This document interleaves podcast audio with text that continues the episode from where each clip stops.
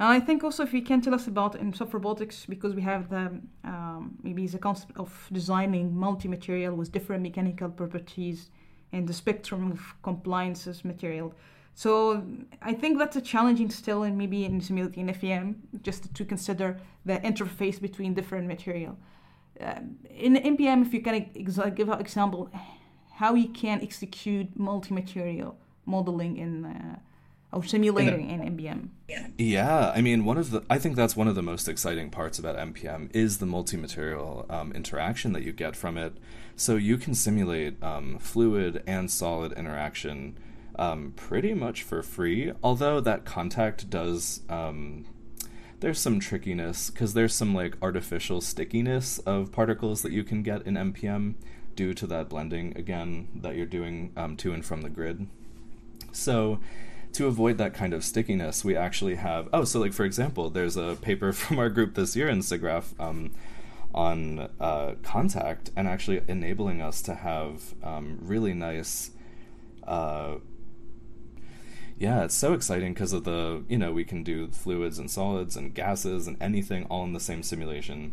Yeah, and maybe uh, also challenging jobs about uh, if we speak about uh, maybe soft material with different mechanical properties. If we have a compliant and stiff material with different young modulus, maybe and stiffnesses, and that's also challenging to an FEM to simulate yeah. sometimes. Oh, I see. Okay, well, that's even more exciting because I feel like uh, having you know multiple solids. Uh, all simulated in one simulation, that's easy peasy. Like MPM can do that, um, no problem, because you get that contact for free um, and you know every set of particles can have different properties. And yeah you can have like a super soft jello cube in the same simulation as you have a super stiff um, i don't know like a boundary that you're simulating with particles still. Um, so like for example if you wanted to simulate like a bullet going through um, like one of my demos is that a bullet going through like a jello like little figurine of a t-rex and mm-hmm. we model that um, bullet using really really high stiffness um, particles but the uh, jello material is much softer and you get that interaction for free pretty much in MPM um, mm-hmm.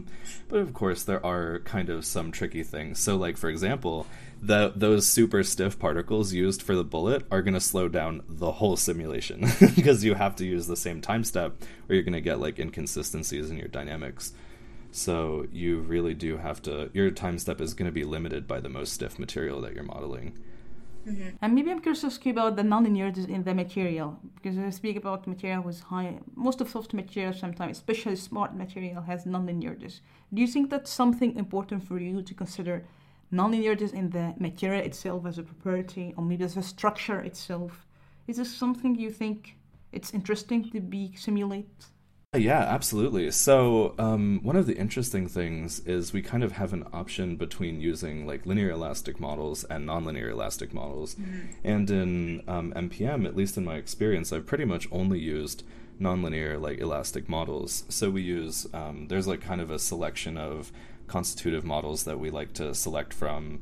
So we use like Neo-Hookean um, elastic potential or Saint Venant Kirchhoff or fixed co-rotated, and each of them has like kind of different nice properties to them in modeling nonlinear elasticity.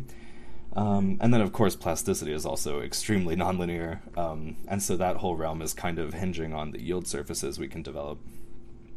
Um, so I'd say the nonlinearity really comes from our understanding of the physics so we're not. I don't think the MPM community is necessarily going out of its way developing like new nonlinear constitutive models.